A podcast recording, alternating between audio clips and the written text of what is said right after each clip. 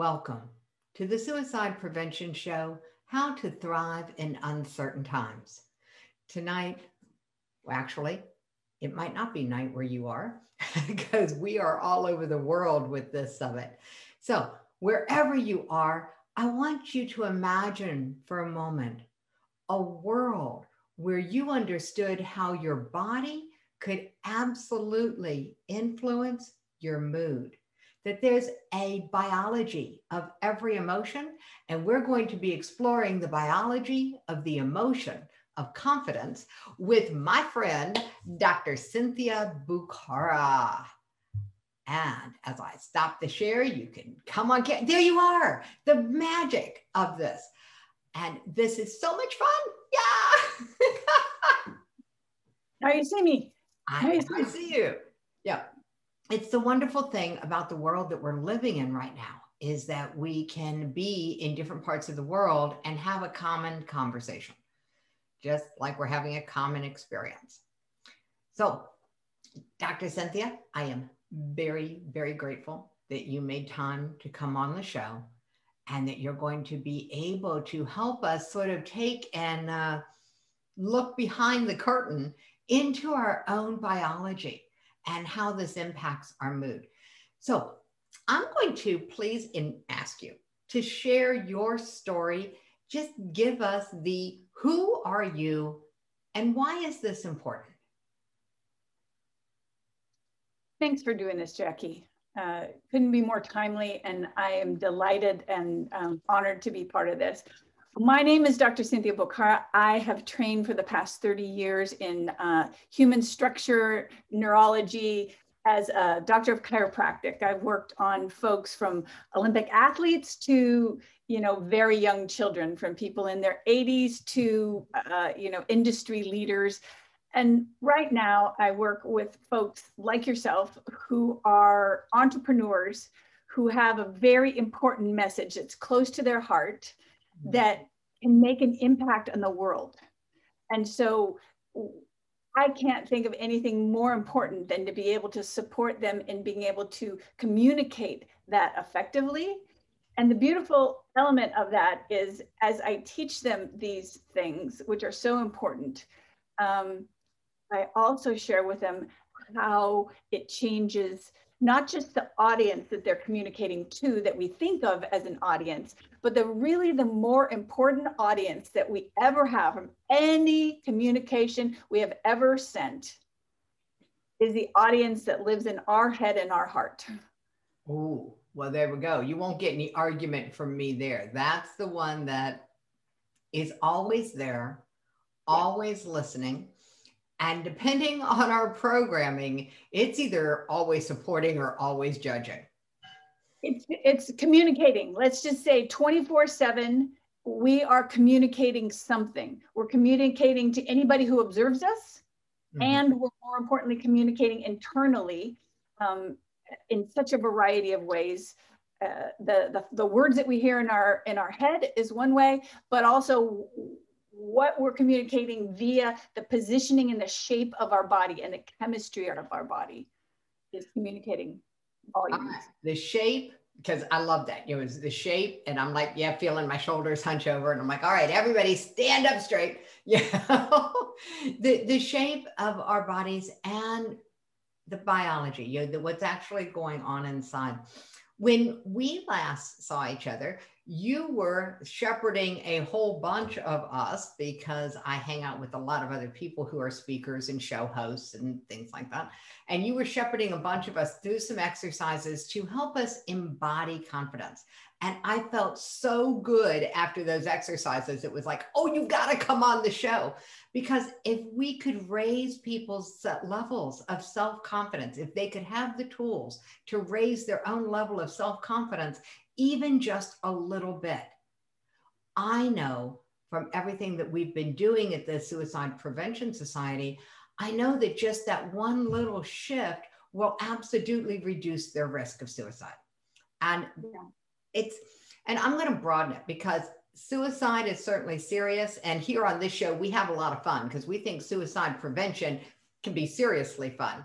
But suicide can show up in very subtle ways as self sabotage.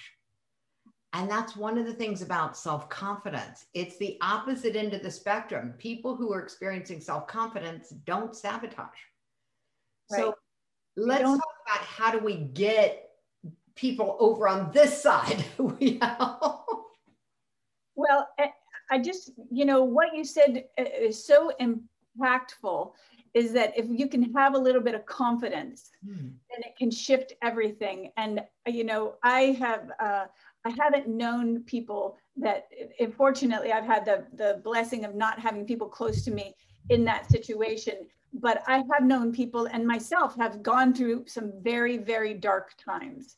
And, you know, now more than ever, there's, it's overwhelming. And so the, the likelihood is that somebody we know at some point is going to have those kind of thoughts but the, the, the ironic thing is, you know, I, I want to get into this just a tad, forgive me, uh, indulge me, Jackie, because I think this is, that if we, people understood the underlying physiology of this, it helps to not take those thoughts as seriously as we do.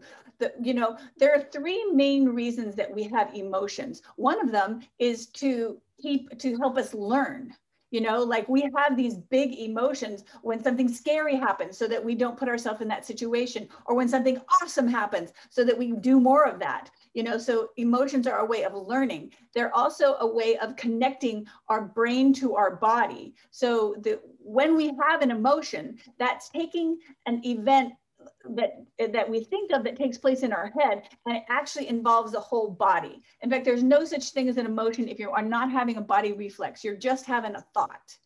But anybody who's had these dark um, thoughts their body has gotten involved. They're feeling that despair. They're feeling that you know uh, loneliness. They're feeling all of that. So it's a whole state and there's a shape to it. There's a great Charlie Brown um, uh, cartoon where he's like hunched over like this, and Lucy comes up to him and says, "Hey, Charlie, what you doing?" And he says, "Oh, I'm practicing my practicing my depressed uh, posture because there's no point in being depressed if you're not going to show it." You know, so it's like there's this connection.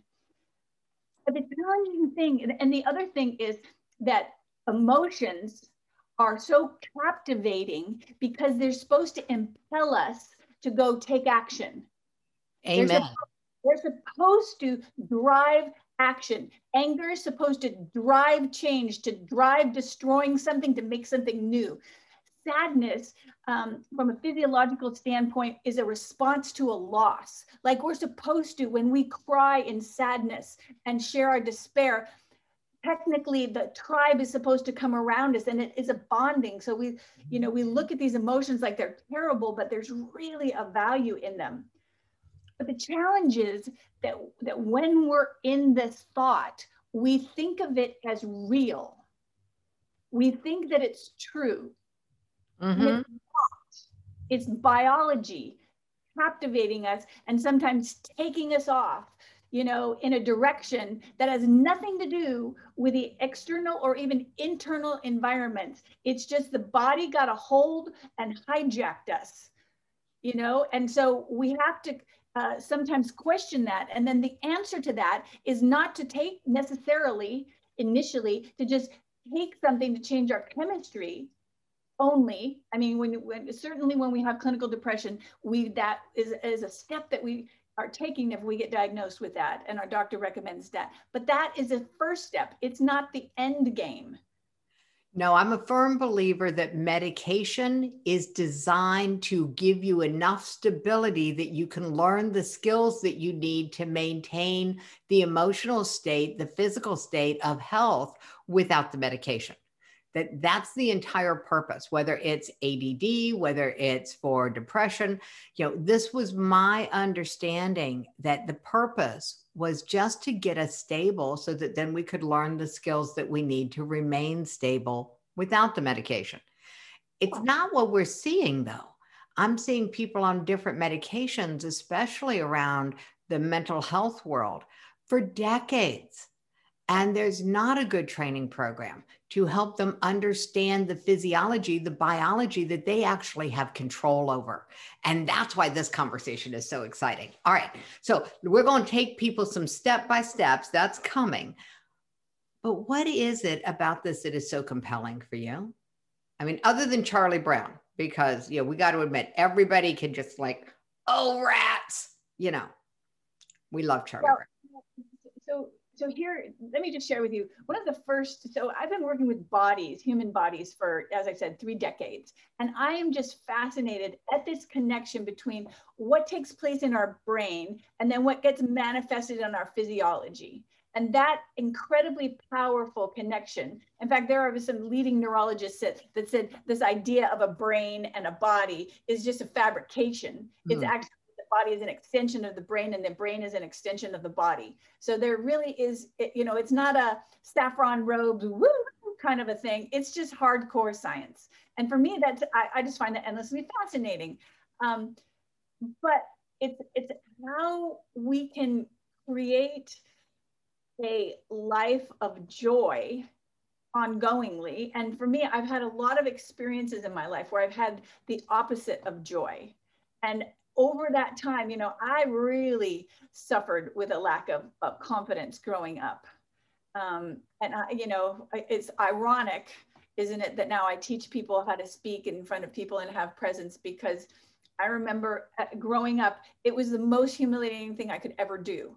And I really just that feeling of a lack of confidence when I was growing up stood in my way in so much in terms of like asking questions or you know asking for what i want or valuing myself or thinking i, I could get something done. Um, and so you know it kind of came to a head for me when i was at my mom's funeral and watched my uncle be on the one on stage you know at the service talking to everybody. And i wanted nothing more jackie than to tell everybody you know how much i miss my mom and you know what an amazing person she was. And she didn't ask me for a really good reason because she knew that i would have a freak attack up there and probably you know make everybody feel worse. And so i thought i've got to get over this lack of confidence because it's it's affecting so many areas of my life. And you know in transparency there are many situations right now where i have to like like i have to create the confidence because I'm not feeling it in the moment.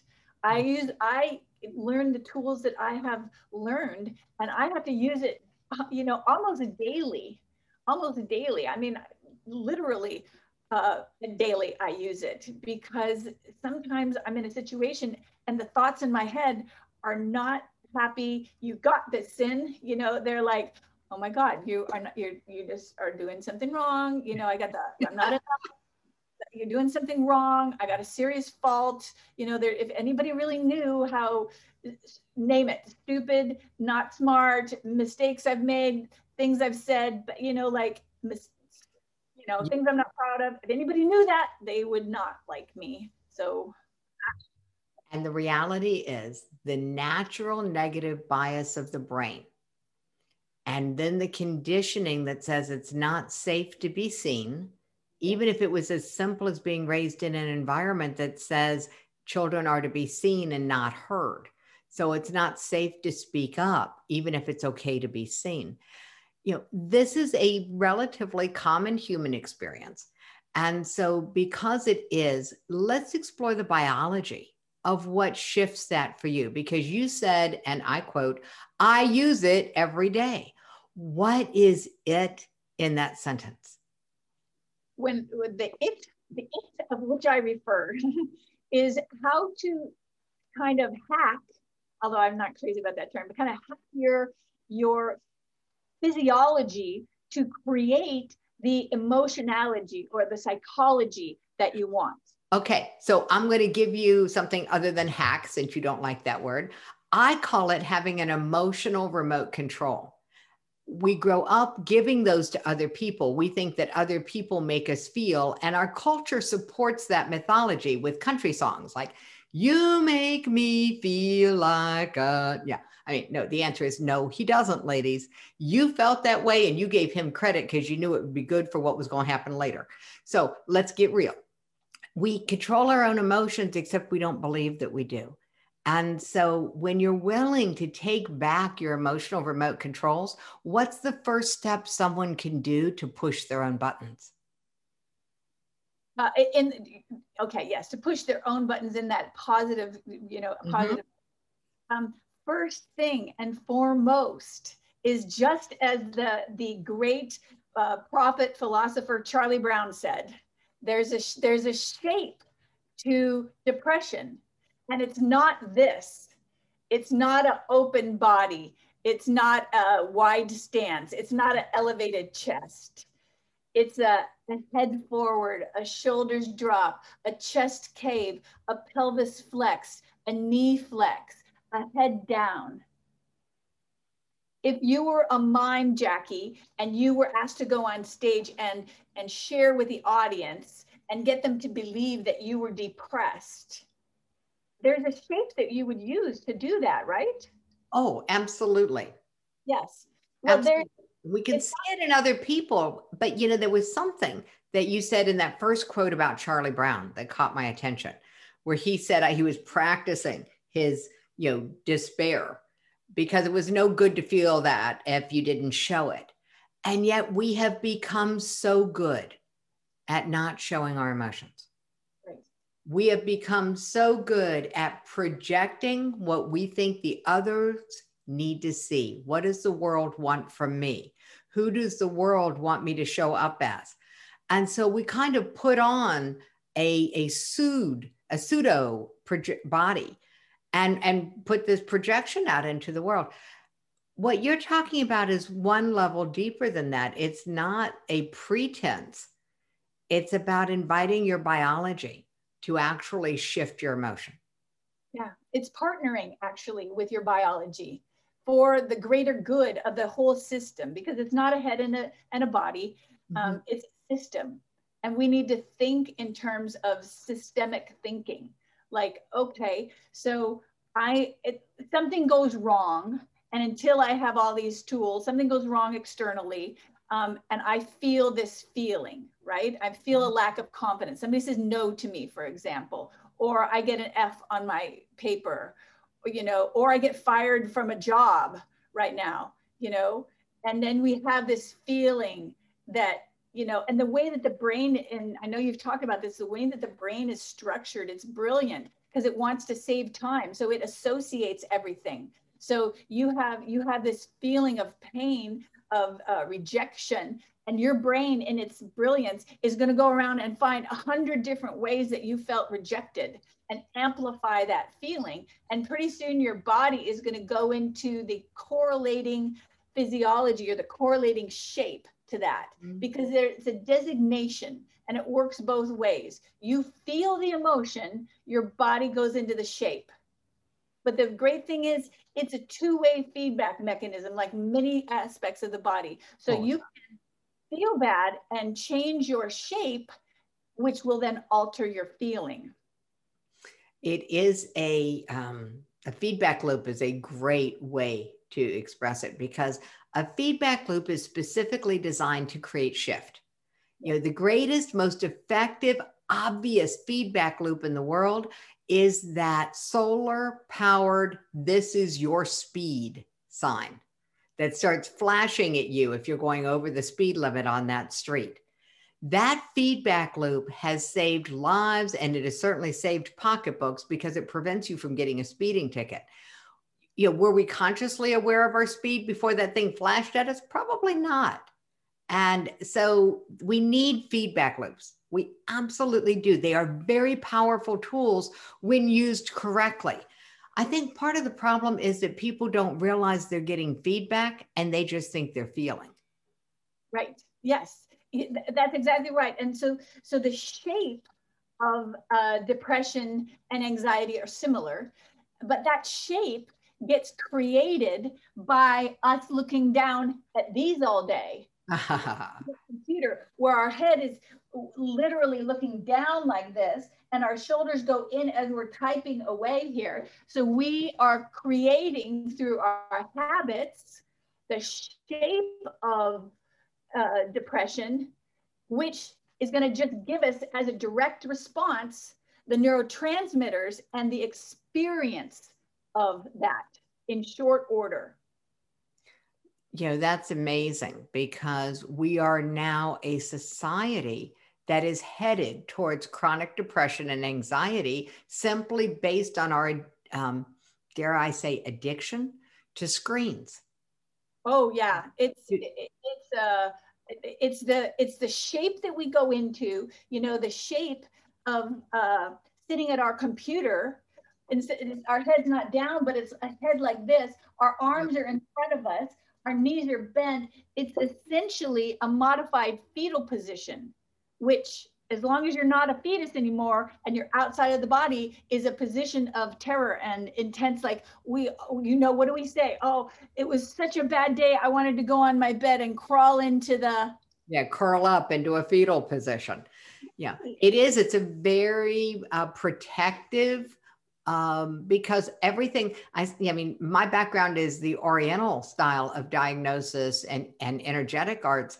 And the center the front side of the body the soft side of the body you know this is the most vulnerable side. And so curling up is the protective thing because you've got the hard shell to protect you. And we don't think about that when we're using our cell phones or typing on our computers usually. What are we thinking about? Whatever is going on in our head that we're trying to figure out on the screen. So what do you recommend? Because this has got to be a step by step to get people to break that behavior that is leading them down the road to chronic depression and anxiety. It's a pattern worth breaking it's a pattern worth breaking for all of us you know? Even if we haven't gotten down to those extremes um, it is a it is a slippery slope of despair and sadness and mm-hmm. you know? And they can because of the way the brain is in that association it can just like mushroom for somebody who who hadn't previously. One of my patients actually uh, is college student and he was and uh, you know he was a swimmer and he was amazing and he set records and he was going to go to the nationals and maybe even try out for the olympics.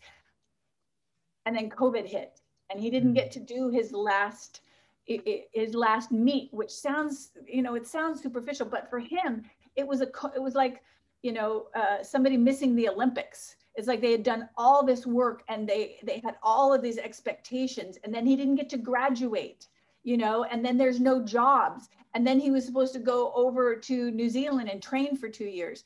And it's like this normally happy go lucky, very, you know, uh, athletic, successful young man got the rug pulled out from under him. Mm.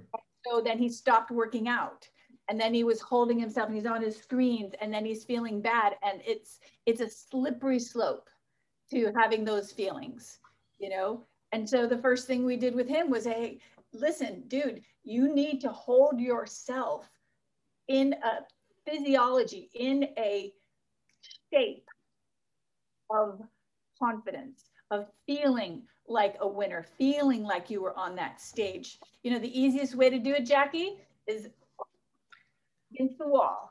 Oh, you know? Oh, yeah.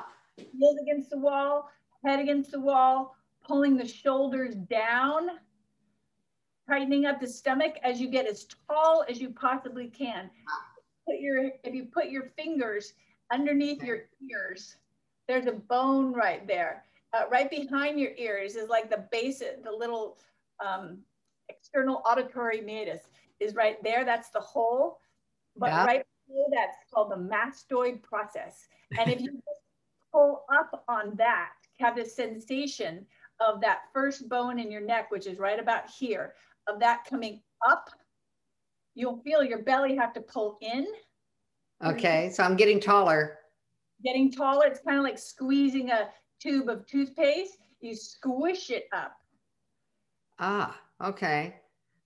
You know, cool. you would if you were in the the casing of your door and you were and when we were younger trying to get taller than our older sister. Oh you know, yeah I'll get as tall as you can. that pulls your body into a confident bearing while you pull your shoulders down. Cool. That's the posture of confidence. The All right. posture so of the posture of confidence. And we there's a little hiccup in the audio, maybe. So I want to make sure people get this. The posture of confidence is the posture that you would use against a door jamb when you're nine, trying to get as tall as your sister who's 11. I have a sister two years older than me. That's why I use those numbers. So yeah, so it's that kind of thing. It's heels. It's it's it's just let's let's get straight, and then let's see if we can stretch. Yeah. So what you said about squishing it, you know, so tightening up all the muscles that will support the vertebrae to get taller. Cool. All right. So now that in and of itself feels like a workout today because it's you know been a long day. Um, what else goes with that? Or wait a minute, let me come back to this. Squeezing up. All right. So this is the squeezing up posture of confidence how much time would someone want to spend consciously in that posture? Jackie, remember who you're talking to. I am a I am a board certified chiropractor at this for 30 years. So my answer would be that to that would be like, oh, all the time. Anytime you're standing or sitting. well, and I'm not, and, and I'm only, I'm only just a little bit kidding because we're under gravity all day long and gravity actually is our friend when we are in alignment under gravity that produces the chemistry of i got this um, or it produces the chemistry of i'm depressed. So you know i guess you could ask yourself how many hours do you want to be depressed? So give me that. How many hours do you want to feel good? Give me this shape. Pull your legs a little bit wider and put and get your arms a little bit wider. And the research shows us that two minutes of standing with your spine like this, your your feet at about you know like this wide, a little bit wider than hip wide, and your arms like this or like this. Two minutes of that will reduce your stress hormone by 20 to 25% and increase your confidence hormone by 15 to 20%. Yeah, what I realized when you did that is whether I'm up like this or down like this, my elbows are about the same distance from my spine. Right. Yeah. So yeah. it is about what they used to call arms akimbo. Yeah. And so cool. All right. So open. Yeah. This whole fascia here, your shoulders, it's open. It's not closed. Okay. So we want to be up and open. Cool. All right. So there's the two step. Now we have the biology of confidence two step. You want to squeeze up and get open. squeeze up and open up. There we go. I like that. Cool. So, what's so good about being in the physiology of confidence? You just mentioned that it actually lowers the stress chemicals in the bloodstream.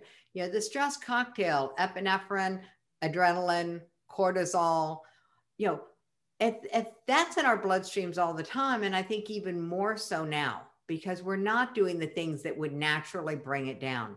So this two step lowers the stress cocktail in our bloodstream. You said by up to 20%. Yeah, there's there's there's a lot of different things that you can do, which I do almost every single day because I want to feel happy. You know, my brain is hardwired for that negativity bias too, and I have plenty of I have plenty of examples in my life where things didn't go right that if I chose to focus on would get me in that spiral. So what I what I do for sure is first of all I try to question whether that's true and you know from, try to brainiac it out. But but really what I do first is I uh, instead of brainiacing, I body hack or, or something like ice. I get myself into the, the posture, the shape of happiness or the shape of confidence. And then I go out in the sun. You know, there, there are things that humans have been doing for 84,000 generations that are, that are over evolution, uh, over evolutionary time, are hardwired into our biological systems that keep us in alignment with the nature of human being. I call it the human operating system. So standing like this, if you go to a a society of hunters and gatherers, folks who are still living off the land, you would never see somebody like this. They they have the most elegant uh, posture because it's the most mechanically advantageous, and they're not going to get hurt, and they'll be able to hunt and gather longer. So they're all standing up straight. They had the most magnificent butts ever. they beat the, the, the abs and booty videos that you ever see because they use their body in the way it's designed and they don't sit on their booties all day long. Oh, there we go. you go. Yep. No. So get out in the sun. I say eyes in the sun, feet in the sand, meaning um, be before nine o'clock and 11 o'clock in the morning at the latest, go out in the sun for 15 minutes. That in your eyeballs, in your retina, will change your hormones. It will change your inflammation levels. It will change your vitamin D production. It will change your ability to sleep and get rest, which sets you up for the next day. Cool. And then get your in the sand. You know, it's called earthing or grounding. But as humans, we are designed to walk on the earth, not on three inch platforms on concrete. And there's a lot of uh, things that occur when we do that. Oh yeah, there's a whole electromagnetic system that we get disconnected from, especially with rubber soled shoes. You know, yeah. rubber soled, wood, all of these things that don't conduct electricity are actually barriers to that. So, all right. So now we've got the two step, which is the squeeze up and, you know, arms up, open up, squeeze up and open up. I remembered. All right, we got the two step of squeeze up and open up. Then we've got the two step of eyes in the sun before nine, it's definitely before 11 a.m., wherever you are, and feet in the sand. Feet in the sand. Walk cool. in the walk on grass, walk on sand, walk in the water and uh, it just connects us to nature. Our, our heart, we're so hardwired to look at landscapes and vistas that when we get out in nature, our whole physiology just goes, oh. and it changes everything. It lowers our blood pressure, it changes our breathing patterns, it changes our brain waves, therefore it changes our neurotransmitters. Cool. All right. So I'm just going to say it again squeeze up and open up. That's the first two step. Then it's eyes in the sun, feet in the sand. Let's walk the earth before the sun gets to its you know apex before we get direct sunlight when it's still at an angle so those are two really good and time honored obviously time honored very substantiated by science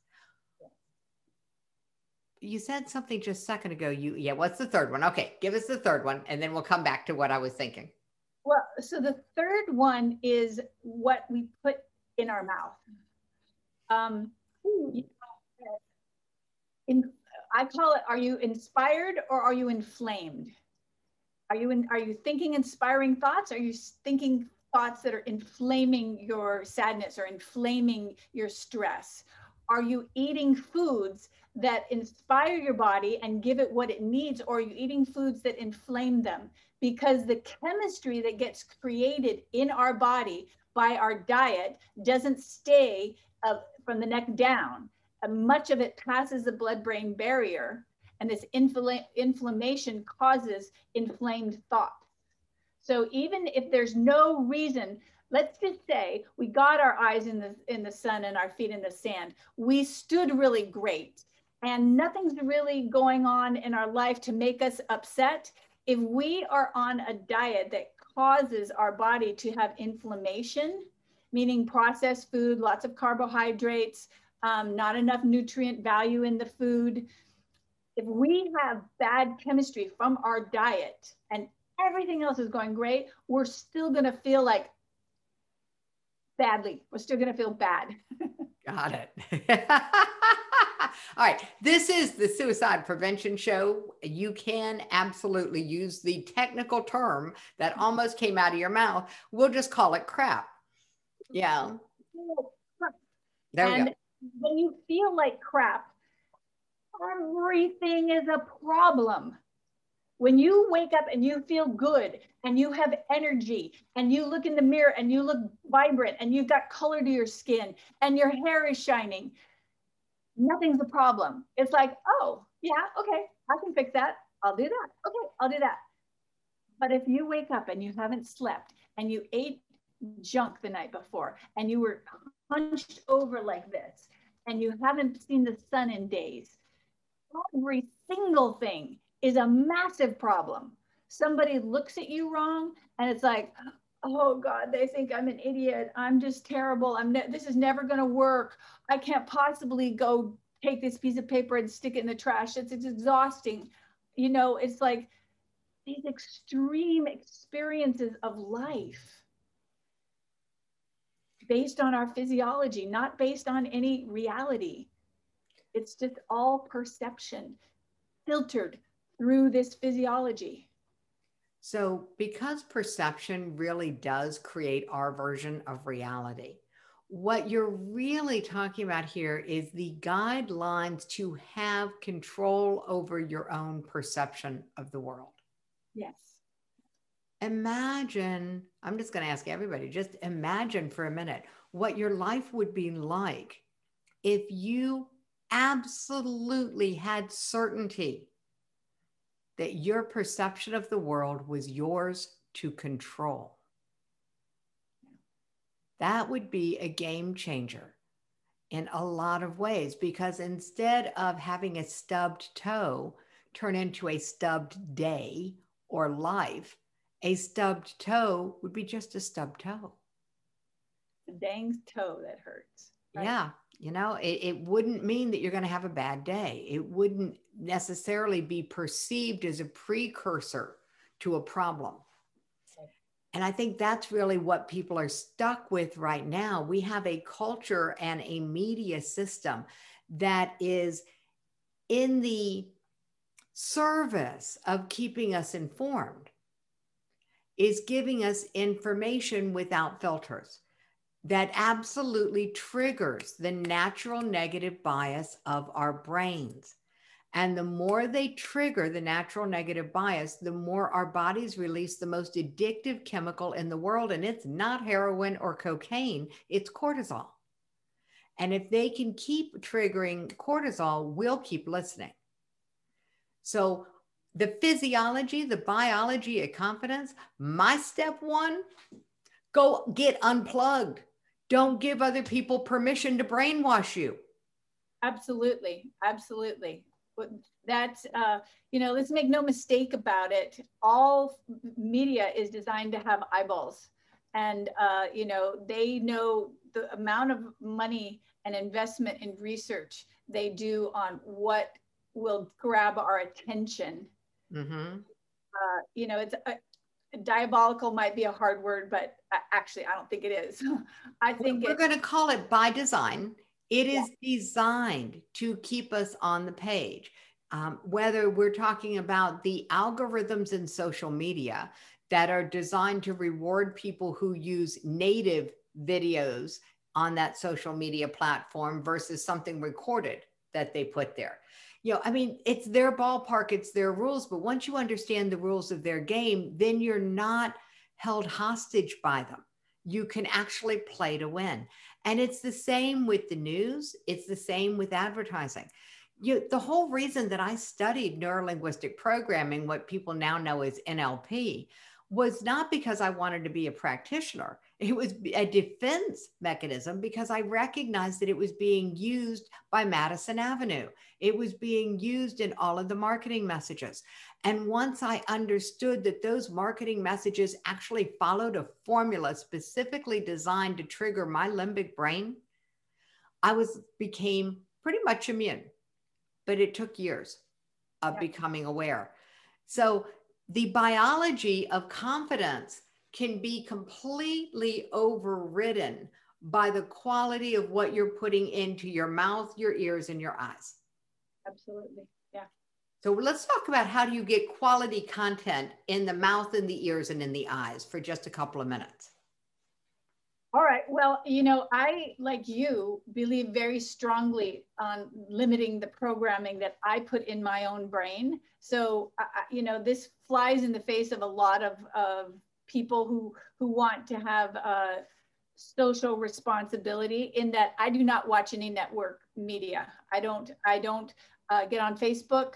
I don't do Twitter. I don't do any social media. I don't listen to the news. When there's an issue that I actually, I'm going to be able to have an influence on, such as the election, then I then I do a deep work. I my husband loves this stuff, so I say, okay, well, give me what you found. I'm going to make my choice, and then I like do my best to get it out because I believe that the biggest impact that each individual has in the world as a collective is the ripple effect that they can actually have on the on the uh, their range, their circumference of influence. So if they're influencing in an inflamed manner, that's going to ripple out to everybody who has touch points with them. So like get that crap out. You know? so, so here's here's the deal. If you embrace the idea that we are not a body and a brain, that we are an integrated system, then it's not such a stretch to go to the collective. Like you said, the whole point of tears is that it brought the tribe together and the, the collective could process the emotion with you so that you weren't stuck in your own misery. It was processed through the tribe. The tribal village methodology of emotion has been disconnected and dismantled and fragmented in our current world.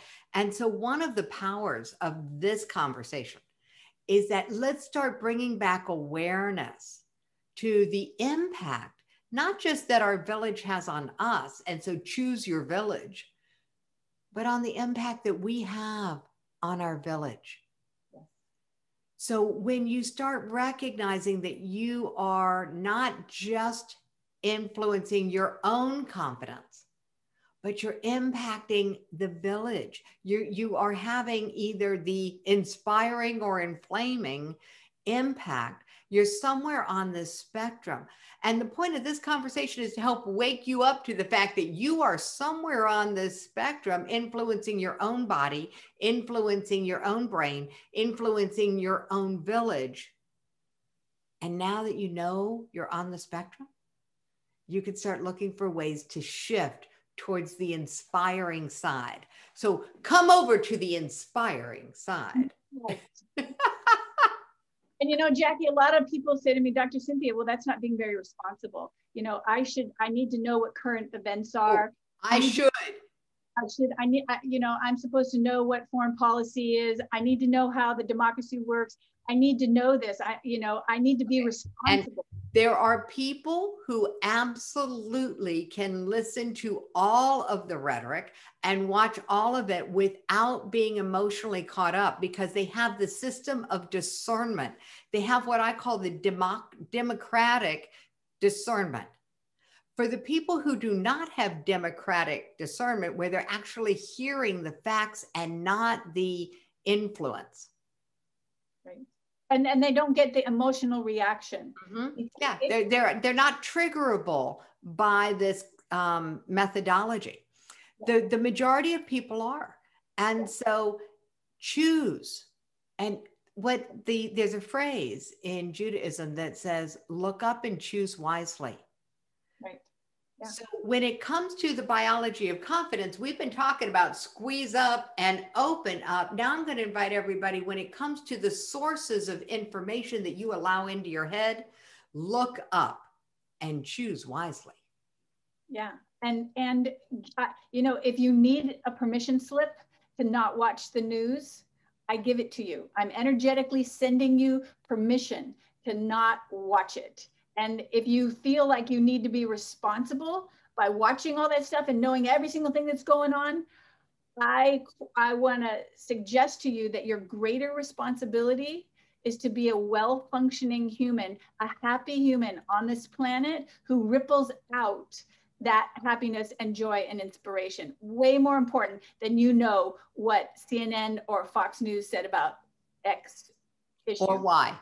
Yeah so we are in complete agreement there. So while I use social media, you know there's there is a lot of value there as far as especially with the suicide prevention movement you know i use we have a youtube channel for the suicide prevention movement so we can have this content available to everyone on demand you know we produce 24 hours of content every time we do a show because we know that your longest day even your worst day only has 24 hours in it so this ability to have content like this, Dr. Cynthia, where in just a little bit of time, in a few minutes, the ability to claim total control over your emotion, to embody the biology of confidence, such a gift.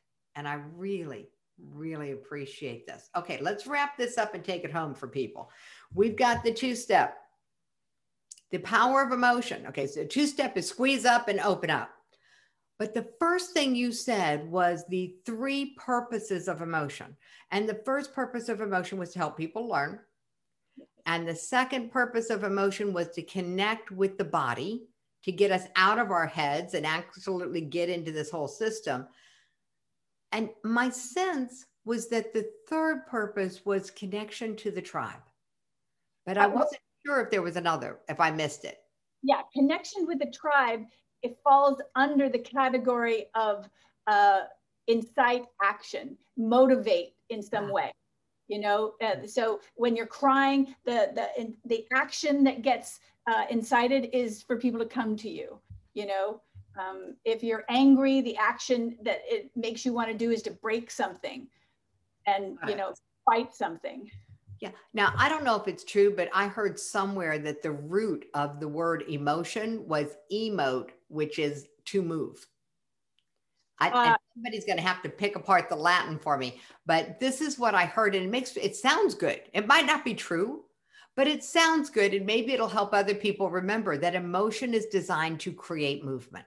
Yes, yeah, it is definitely designed to to create movement, and movement is this physiology. It's not like intellectual conceptual movement. It's like, oh, move that body. mm-hmm. Move the body when you're having these big emotions. It allows you to process that emotion. We are not designed to have these tough emotions and not move.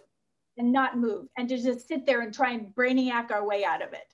It's right. not the you've hit upon one of my my let me beat my drum for just a second.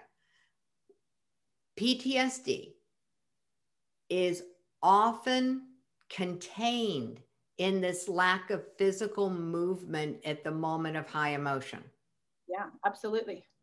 And so it's the, the when we hold our breath, even just that simple stopping of that motion, but it's when we feel powerless to act our we start then getting into this whole cycle. And there's a lot written about it but the power of taking control of your body and making sure that you squeeze up and power up eh, and with the shoulders down power up it's the shoulders down up and the shoulders down. Got it. Yeah. When we squeeze up and open up consciously so I'm going to give everybody a tip that I use with my clients, which is when you're trying to create a new physiological stimulus, a new trigger for yourself, set an alarm in your phone to go off every hour during waking hours. And for five minutes, practice this. Practice the squeeze up and, and the open up or the open up. Give your body five minutes because I think that if two minutes makes a 20% drop, maybe five minutes we can get a little more. Who knows? it's fine. It's worth the experiment.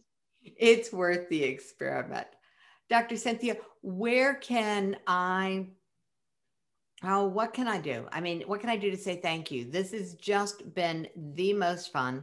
For anyone listening to this on the podcast or on the show later, on the we will look in the show notes. You'll see all of dr cynthia's links and, and her bio and all of this.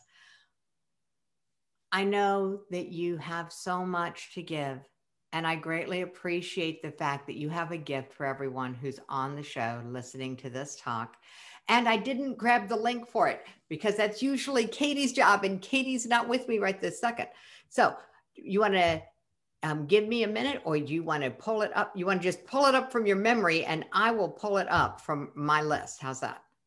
Well, you know, the, the thing that, first of all, the, the, gift that I want to give is, is really the, um, the change in perspective. That's the most important thing. The change in perspective that you can create by changing your shape by by moving by getting in the sun not thinking that in order to change your thinking you've got to cha- change it just from a chemical standpoint. You there are so many things that you can do that we're going to reinforce all of that to give you a better experience of your life.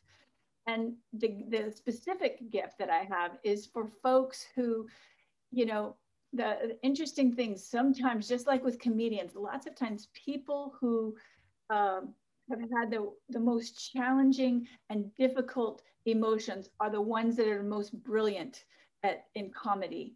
And what I find is that people who have gone through really difficult struggles are the best people to go share that message with other people, make a difference. And so that's what my gift is. I help people to be able to organize their thoughts in a way that they can that they can communicate it effectively and powerfully from the heart. So that's the gift that i have. It's a, it's a template. It's a it's a video that kind of explains it to you to, so you can kind of walk yourself through that in in in a way that it, it's just a template. Doesn't mean it's the only way but it, you can get it at stageauthorityformula.com slash signature Signature talk. Okay, so there was a signature talk at the end, and I've actually popped it into our chat here for the people who are here, and it will be in the show notes. Everyone will get a chance to have access to this. It's really more than a template. I mean, it's how to craft a powerful message that you can share effectively with the world. And when I saw that this is what you were offering, I got super excited because there are people who study astrology and say this is the age of Aquarius that's coming in. And I'm like, woohoo. I think it's the age of the messenger, and that everyone has a message that is possibly big enough to change the world if you are willing to learn how to deliver it in a way that inspires. So, how to craft a powerful message that you can share effectively with the world is an amazing gift. It's more than just a template, it's got videos with it, it's got the explanations, it's got the how to's. And so, thank you very much. If somebody's listening to this on the podcast, don't worry about writing it down, it's in the show notes. Dr. Cynthia, that's an amazing gift. And I really appreciate your time and all of the things that you shared. Oh my goodness, we have gone all the way from the power of emotion to the power of simply taking control of what you're putting into your body and your brain. So beautifully, beautifully done. Thank you so much for sharing this time with us. My, my honor.